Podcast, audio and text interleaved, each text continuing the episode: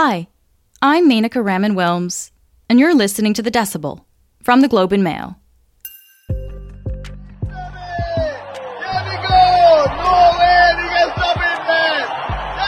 That's the sound of the moment Sri Lankan protesters stormed the president's office last week. They took over the presidential palace, too. Protesters were lounging on their president's sofa, lying on his bed, and swimming in his pool. They also stormed the prime minister's house and set it on fire. The country is in political and economic crisis right now the worst it's seen in decades. After weeks of protest, the president fled the country and resigned. Now, the protesters are demanding a new government. There's a lot behind these protests runaway inflation, shortages of critical items like food, fuel, and medicine, and the country's steep debt, which it defaulted on in May.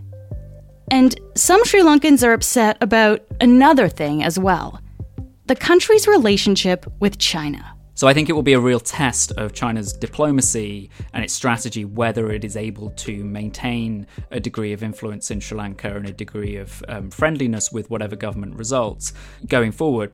James Griffiths is back on the podcast. He's the Globe's Asia correspondent. He's here to tell us how and why China is so involved in Sri Lanka and how this current crisis could rupture that relationship. This is The Decibel.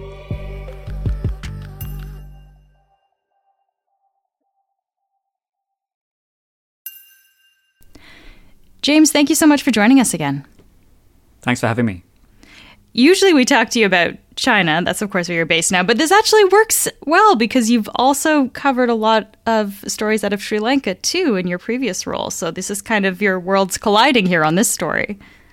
Yeah, absolutely. Um, you know, I was in Sri Lanka last for just after the Easter Sunday bombings in 2019, which, which in many ways were a catalyst to the current crisis that we're seeing now. Hmm.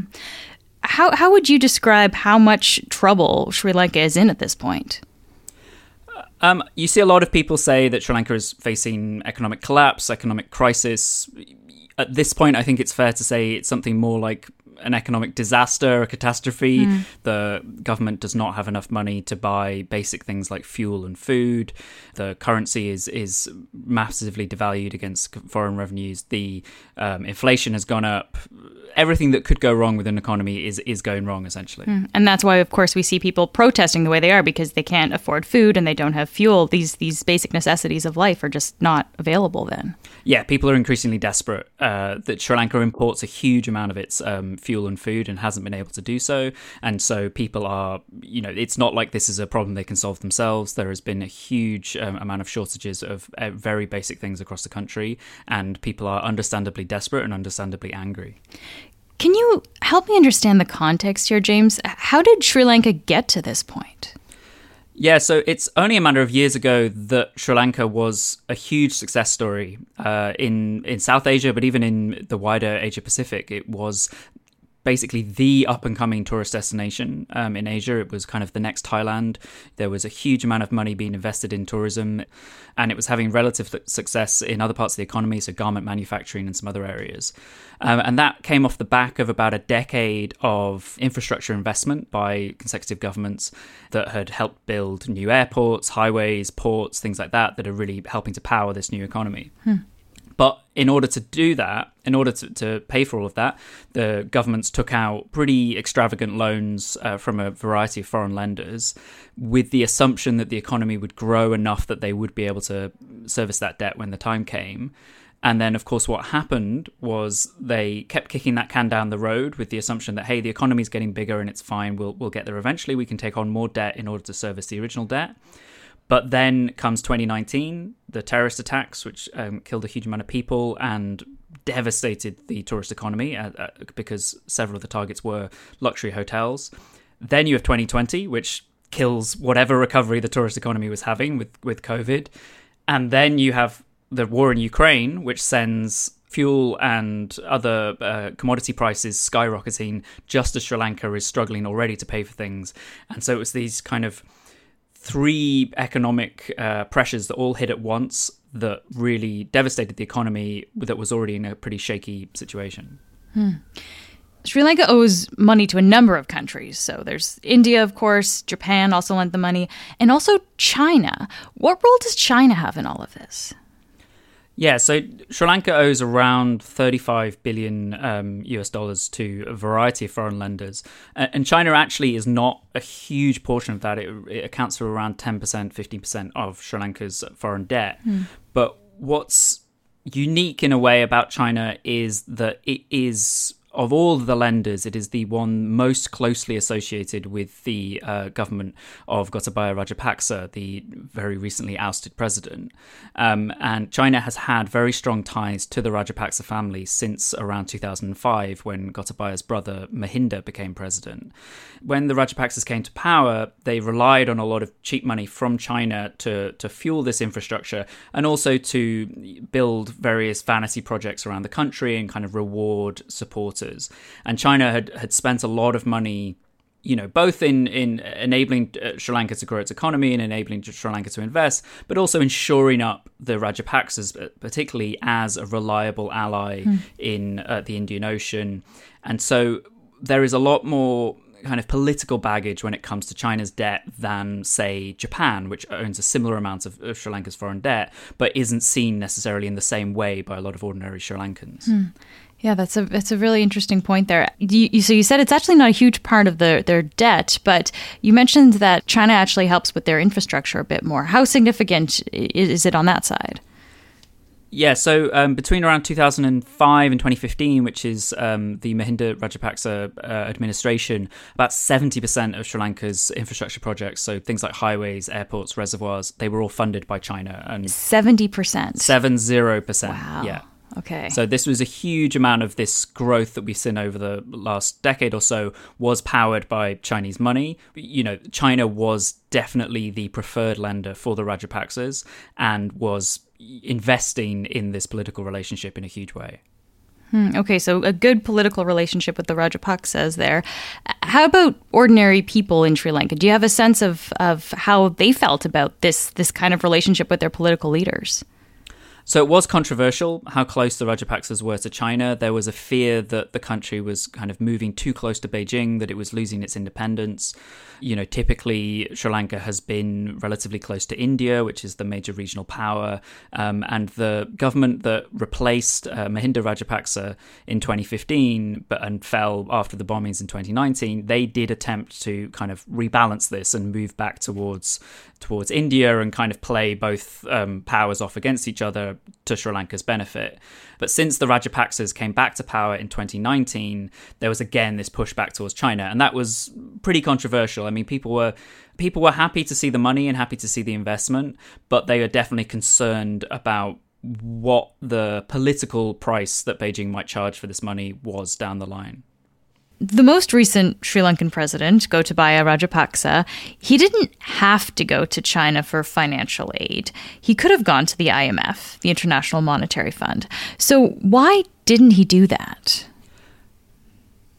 Some of that is because of this political relationship that the Rajapaksas had with China, that they felt they might get a better deal from China or that it would just be easier and quicker in order to go to Beijing and get a new loan in 2020, when the COVID uh, pandemic hit, China did actually advance a further around three billion US dollars um, in loans to to help the Sri Lankan government out. But since then, and since the uh, crisis got even worse, Beijing hasn't hasn't been willing to to give even more money to to Colombo, and, and you really saw this earlier this year, where where the Rajapaksas were stalling on going to the IMF with the apparent reason for that being that they thought they would be able to get more money from Beijing. Mm. And so it did seem that the Rajapaksas were in a sense caught out by this and were were surprised and then belatedly started negotiating with the IMF but at that point the government was so unstable and the whole country was so unstable that those negotiations have been very difficult because the IMF perhaps understandably wants a reliable partner to to negotiate with and one that's going to be around in weeks and months to come. Why is China investing so heavily in Sri Lanka here? I mean, it seems like there's got to be something in it for for them. So for China, there are two benefits to investing in Sri Lanka. One is that Sri Lanka is an important part of Xi Jinping's Belt and Road Initiative, this huge trade and infrastructure um, project that spans most of the globe. Sri Lanka is an important part of that. It's you know a key stop you know in the Indian Ocean for shipping and, and things like that. Mm. But more importantly, Sri Lanka is a potential foothold for China in the Indian Ocean in a military sense. So China has almost complete dominance of the South China Sea. Um, and the South China Sea is connected to the Indian Ocean through the Straits of Malacca, which is where a huge amount of shipping goes through, and a huge amount of, you know, important products to China, such as oil and things, pass through. And so there's been a lot of investment and military cooperation with Sri Lanka with the apparent idea that this could be a forward base or at least friendly ally for Chinese naval operations in the Indian Ocean. So that's really important context to know there. That kind of really there's a, there's something very strategic about this then. I, I just want to go back to something you mentioned earlier there James. You you you mentioned the Belt and Road initiative. What is that? So, the Belt and Road Initiative is a global trade and infrastructure project. It was launched by Chinese President Xi Jinping in 2013, and it now involves more than 140 countries around the world. Billions of dollars being put into building road and transportation links. So, from China through Central Asia to Europe, really enabling Chinese products to get to markets in the West more easily. And then also, kind of south of that, along the ocean routes building up ports throughout the Indo Pacific for the same purpose. And, and what is the strategy behind this initiative then? Like, why is China doing this? Um, so partly it is about just enabling China to open up new markets for trade and to shore up existing routes. Um, and there also this really spreads Chinese influence through a lot of the area, especially when we're talking about um, places that are geographically closer to China, such as as yeah, as the Indian Ocean area, as Central Asia. You know, this is a way for China to really assert its dominance in its neighborhood. There has been a lot of criticism against China's Belt and Road Initiative. So, can you help me understand some of the concerns about it? What are people worried about? Yeah, so the the primary criticism has always been that this is rather than about trade or about infrastructure, that this is about political power and projecting Chinese power uh, in its neighborhood and even further afield, um, and that this is some kind of neo-colonial project for China to assert control over various um, neighbors or various countries that it has an interest in. Um, and there's a lot of you know accusations which which aren't particularly fair in a lot of a lot of ways that that China basically will lend out very cheap debt in order to gain control of key infrastructure in certain countries or gain political leverage over certain governments. And Sri Lanka is often held up as, as, a, as a key example of this. There is a, a, port in the south of Sri Lanka that is notorious for the fact that it was leased to a Chinese company on a 99 year lease um, in order that, that Sri Lanka could use some of that money to pay off foreign debt. Hmm. Can we break this example down a little bit just to, to really understand it? So, what what is the example? Example of this port, James. Can you just kind of walk me through what happened here, how it was built, and and and, and what where what's happening with it now? So the port of Hambantota in southern Sri Lanka is a good example of a Belt and Road project. Is in that it is a big deep water port that is very useful for, for shipping and and for you know improving trade with Sri Lanka. Uh, but but in 2017, the the project was kind of running out of money, and it wasn't clear that the Sri Lankan government and the Sri Lankan companies that were operating it were going to be able to do this um, in a financially viable way. And so they basically signed a lease to a Chinese company for 99 years to operate the ports um, in exchange for about a billion US dollars. Um, and that became hugely controversial both inside Sri Lanka and, and, internationally because this was seen as China seizing, as it were, a key piece of Sri Lankan infrastructure. Even though you know China would argue this is a China, this is a Chinese company, it's not the government, and that Sri Lanka willingly signed it over in order to help pay some of its foreign debts. Mm. It's a very controversial project, but it's also more of an example of Sri Lanka borrowing beyond its means and not necessarily managing these huge projects very well and ending up in a situation where it has to borrow even more money, more than China coming in and setting this up as some kind of trap for Sri Lanka to fall into. Hmm. Of course, though, I mean, Beijing now c- controls this port for 100 years, though. So that, there is something serious to be gained there on, on China's side that, that they got out of this.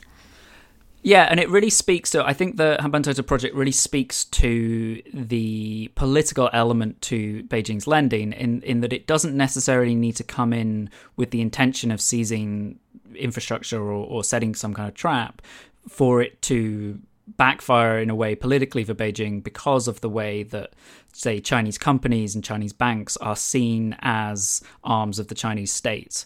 So, you know, had this been a American company that ended up in charge of this port, people wouldn't necessarily be saying this was oh, this was Washington now in control of it.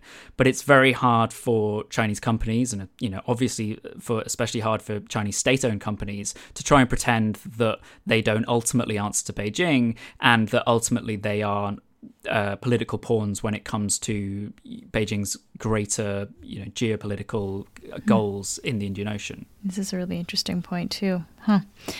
So, coming back to the current situation, uh, what do you think China is watching for now in Sri Lanka? They seem to have been very invested in this political relationship.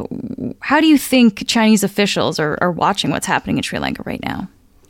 I think Beijing will be very nervous about the current situation for two reasons.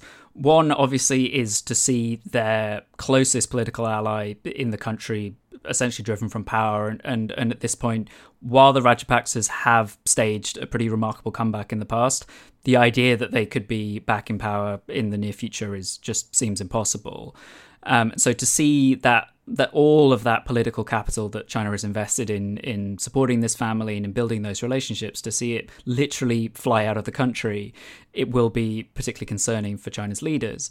And beyond that, even if Rajapaksa hadn't been an ally, I think there would be concern in Beijing to see any government in the region, and especially in a country that is so geopolitically important to China, being overthrown by popular protest. You know, while this wasn't a military style revolution or something like that, the fact that protesters were able to force the president to flee the country and ultimately resign you know, is is a, is a huge example of people power and and of the power of popular dissent, and that's not something that China wants to necessarily encourage. Mm. And so, whatever government that we end up with out of this crisis, China, I think, will be very wary of engaging with them because they don't necessarily want to send the message that this is, from their view, an appropriate way for governments to be chosen or for governments to be formed.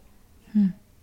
You've been following this pretty closely, James. I wonder what do you think will happen to this relationship between Sri Lanka and China?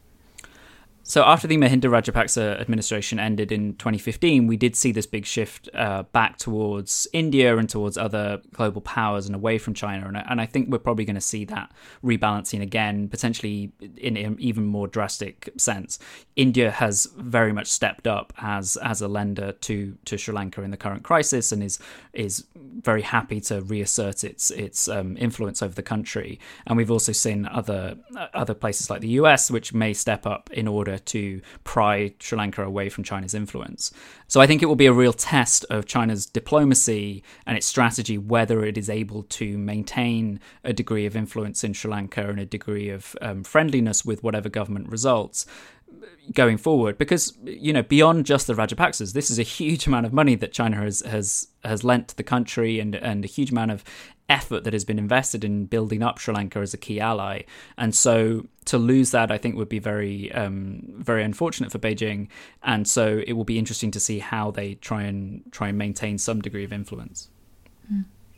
Just lastly here James then what happens now for Sri Lanka so Sri Lanka is desperately in need of a government that can negotiate with the International Monetary Fund and with other foreign lenders in order to try and relieve some of the current economic crisis and bring some um, aid to to the people that are really struggling.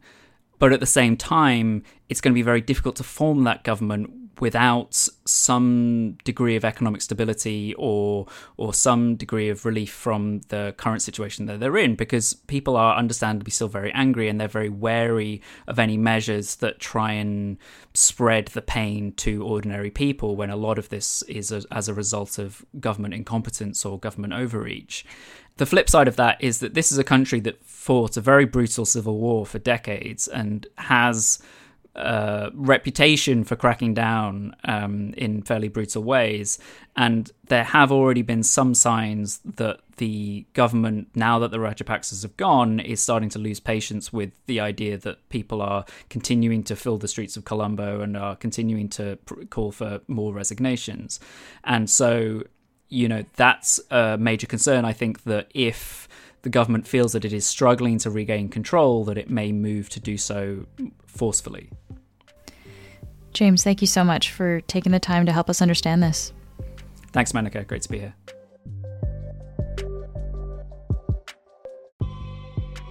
That's it for today. I'm Menaka Raman Wilms. Our summer producer is Zara Kozema. Our producers are Madeline White, Cheryl Sutherland, and Rachel Levy McLaughlin. David Crosby edits the show. Kasia Mihailovic is our senior producer, and Angela Pacienza is our executive editor. Thanks so much for listening, and I'll talk to you tomorrow.